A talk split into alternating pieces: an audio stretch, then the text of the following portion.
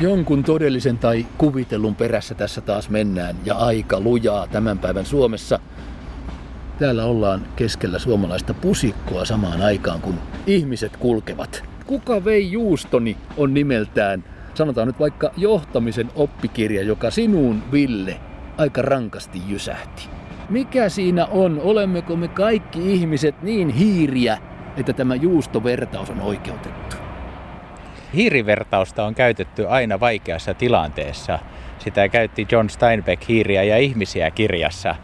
Minulla heitettiin sitten, kun minä jouduin vaikeeseen tilanteeseen muutoksen eteen, niin heitettiin sitten tämä kirja Kuka vei juustoni. Hmm. Se on henkilökohtaisen muutoksen kirja. Oliko se silloin, kun Saarikoski sai keskijohdosta potkut? Oli, oli. Ja se oli kova paikka, kun joutuu työttömäksi, kun luulee, että, että polla on hyvässä kunnossa ja pärjää työelämässä että taidot on kunnossa ja niin poispäin, mutta ei, ei. Potkut tuli ja piti lähteä etsimään uutta tulevaisuutta. Kyllä, kyllä. Ja, ja keski, keskijohdosta kun tuli lähtö, niin ylöspäin lähdit pyrkimään teoria lukemisten saralla. En mä lähtenyt, tämä Kuka vei juusto, niin kehottaa tutkimusmatkailuun, kehottaa etsimään. Se kertoo vaan, että pois on lähdettävä siitä, missä nyt on ollut Joo. ja uutta on etsittävä. Se, mikä minulle on ollut yllätys, on se, että kuinka pitkälle ulospäin pitää vaeltaa, että jotain uutta löytyy. Pitää mennä kauas, jotta näkisi lähelle. Tätä pitää mennä kauas, jotta näkisi uudella tavalla. Just. Tuossa vieressä juustona toimii pikkumusta lätkä. Siinä on Hartwall Areena, suomalais-venäläinen jääkiekkopyhättö. Takanamme toisella puolella on toinen areena, Yleisradio joka tuottaa suomalaisyhteiskunnallista tiedonvälitystä. Mitä Ville Saarikoski näistä tulee mieleesi? Esimerkiksi tuo Hartwall Areena, sehän edustaa nykyaikaista kansainvälistä urheilubisnestä parhaimmillaan tai pahimmillaan. Mitä se on strategisen johtamisen näkökulmasta? En lähde neuvomaan, kuinka tota johdetaan ja mikä strategia siellä pitää olla. Mutta henkilökohtaisella tasolla niin urheilu tuo tunteen mieleen – Yleisradio tuo menneisyyden mieleen, mutta tuo myös järjen mieleen. Menneisyyden? No kyllä, kyllä nettimaailma on muuttanut myös Yleisradiota ja, ja se on niin kuin, Yleisradio on tähän haasteeseen tarttunut ja pitääkin tarttua, mutta siinä mielessä tuo menneisyyden, mutta tuo, tuo myös järjen mieleen. Mm, mm. Pitää ymmärtää, missä maailmassa ollaan. Just, just. Eli tässä on niin kuin järki ja toisella puolella syke ja kummallakin on omat johtajansa, he hoitaa sen strategisen johtamisen näissä organisaatioissa. Okei, varmaan omat strategisen johtamisen temppunsa tarvitaan molemmissa päissä. Kun tuo kuuluisa Kuka vei juustoni, joka sinunkin Ville Saarikoski lujaa iski, kun se ilmestyi, niin samoihin aikoihin sitten, itse asiassa kun suomeksi se kirja tuli, niin väittelit. Ja populaaristi omia sanojasi käyttääkseni muotoilit, että Nokia on tai oli tehoton tietoliikenteessä. Miten se on Ville Saarikoski mahdollista? Kyllä se on mahdollista ja onhan lopputulos nähty. Mutta sen, että sen näkee vuonna 2004, siinä tilanteessa, jossa kaikki suomalaiset pitivät Nokiaa ja Nokiahan oli maailman menestyksen huipulla ja kumarsivat siihen suuntaan, niin siihen aikaan sen näkeminen ja sanominen, niin se oli täysin sopimatonta. Löytyykö niitä lukkiutuneita kannustinloukkuja, joista olet paljon puhunut? Ää, tota, näkemyksen puutetta. Kun maailma muuttuu ympärillä täysin toisenlaiseksi, niin kun puhun kannustinloukusta, niin mä viittaan suoraan peliteoriaan. Tämä menee nyt matematiikan puolelle, mutta peliteoria niin kuin noin opettaa sen, että me olemme toisistamme riippuvaisia, toistemme ratkaisusta riippuvaisia. Ajattelin minä mitä tahansa, mm. niin minun menestys riippuu siitä, että oletko sinä päätynyt samaan ratkaisuun kuin minä vai ei. Aivan. Ja tämä keskinäisen riippuvuuden ymmärtäminen joskus johtaa sellaiseen tilanteeseen, että ei kannata muuttua, vaan kannattaa pysyä nykyisyydessä. Jos jää Tä... roikkumaan nykyisyyteen. Koska nykyinen tilanne on kaikkein paras mahdollinen tilanne. Jos mä nykyisestä tilanteesta muuttuisin, niin minulle käy vaan huonommin. Okei. Tämä on niin sanottu Nashin tasapainopiste ja se johtaa lukkiutumiseen. Minun ei kannata siirtyä asemastani pois, koska minä siirryn huonompaan suuntaan. Nyt höpötetään Ville Saarikoski. Paitsi että työaikaa, ihmisten työaikaa pitää pidentää, niin myös IT-osaamista pitää parantaa. Onko näissä höpinöissä sinänsä järkeä? Työnajan pidentämisestä puhutaan. Mä ymmärrän sen matemaattisen kaavan tasolla, että totta kai jos sä teet puoli tuntia enemmän töitä, niin tietyllä tavalla tulee tehokkuutta. Mm. Mutta suomalainen tehokkuus ei ole perustunut siihen, että tehdään valtavasti töitä, vaan suomalainen tehokkuus on perustunut arvon tuotantoon. Mm. Ja mm. arvon tuotanto ei perustu työtuntien määrään. Ja, ja tässä suhteessa siinä on minun mielestä ristiriita. Sitten tämä IT-osaaminen, niin mä arvostan IT-osaamista, mutta Suomessa puhutaan digitaalisuudesta ja mun mielestä digitaalisuus on höpö höpöä. Se ei anna kiinteätä pohjaa, josta ponnistaa. Mä aloitin opiskelut 78 ja silloinkin oli jo digitaalisuutta ja siitä on jo kulunut 35 vuotta, kun aloitin opiskelut.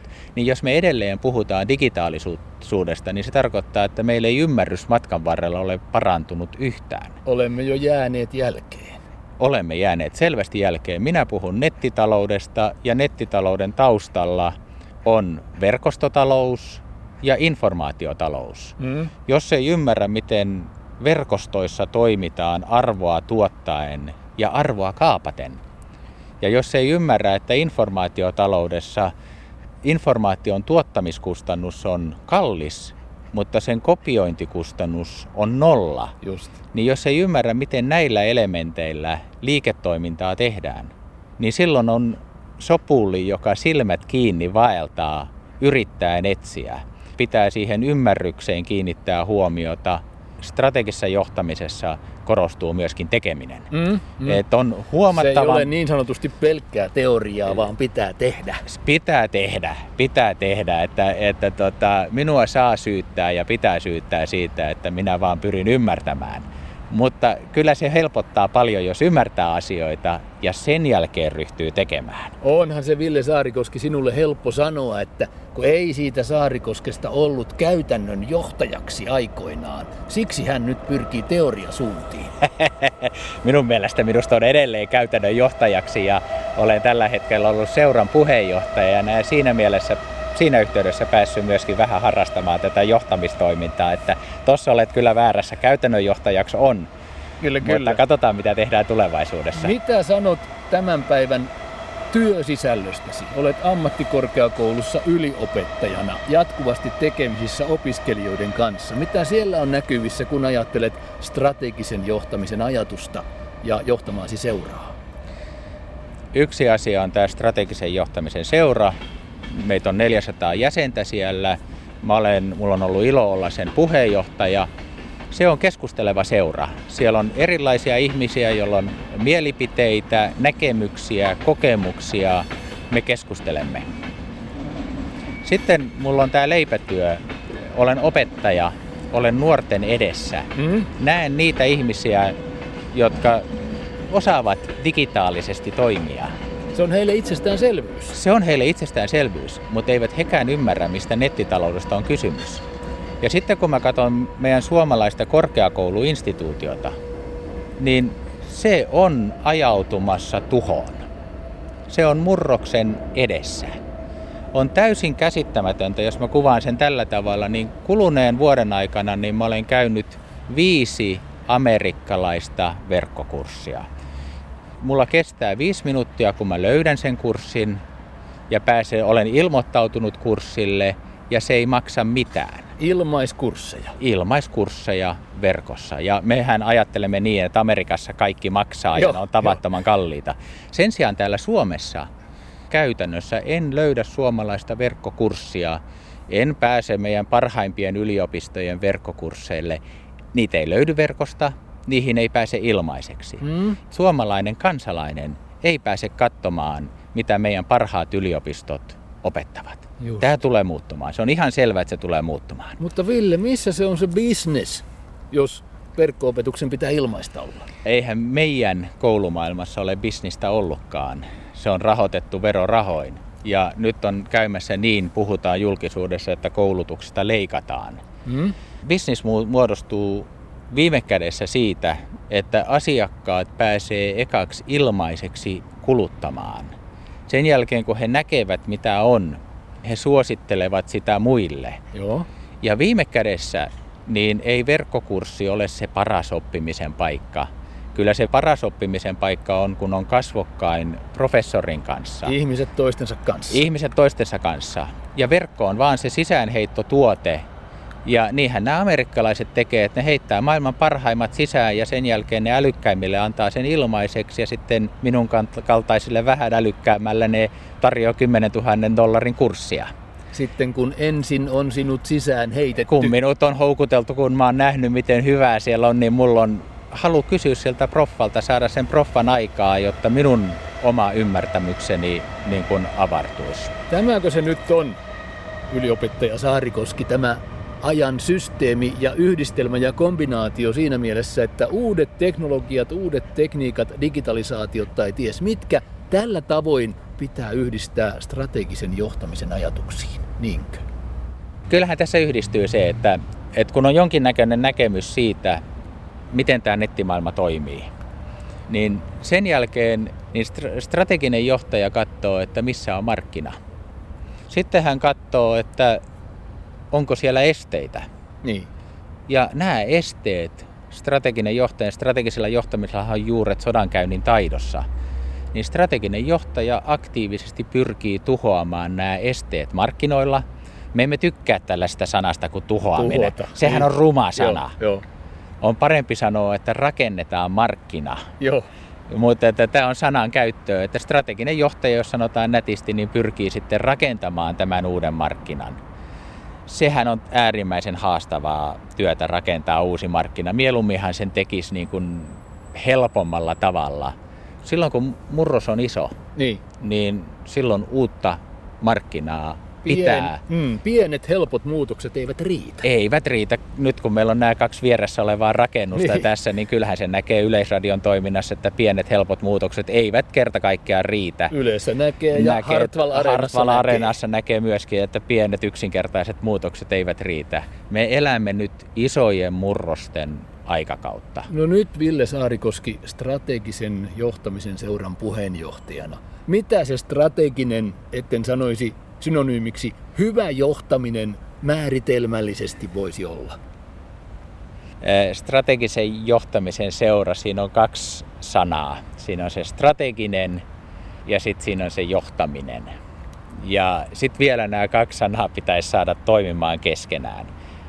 Jos käsittelee näitä sanoja vähän erikseen, niin, niin strategiassa korostuu se kokonaisuuksien ymmärtäminen ja vieminen käytäntöön. Johtamisessa ehkä vielä enemmän painottuu tämä, että viedään asia käytäntöön. Ja sitten suomalaisessa johtamisessa, ja tämä on mun mielipide, niin esimerkillä johtaminen. Niin on suomalaisia aina johdettu esimerkin avulla, ja nyt pitää näyttää sitä esimerkkiä. Mä oon tietoinen siitä, että mä olen opettaja, mä olen ajattelija, se on ehkä ne toiset, jotka vie sitten käytäntöön, mutta sitä käytäntöön viemisen taitoa ja sitten sieltä ruohonjuuritasolta käytännöstä oppiminen, niin se on johtamisessa ja siihen vielä liittäen sen esimerkki. Mm. Esimerkillä, on... esimerkillä eturintamassa. Kiitos Ville Saarikoski, strategisen johtamisen seuran puheenjohtaja ja menestystä meille sekä jääkiekossa että Yleisradiossa. Kiitoksia.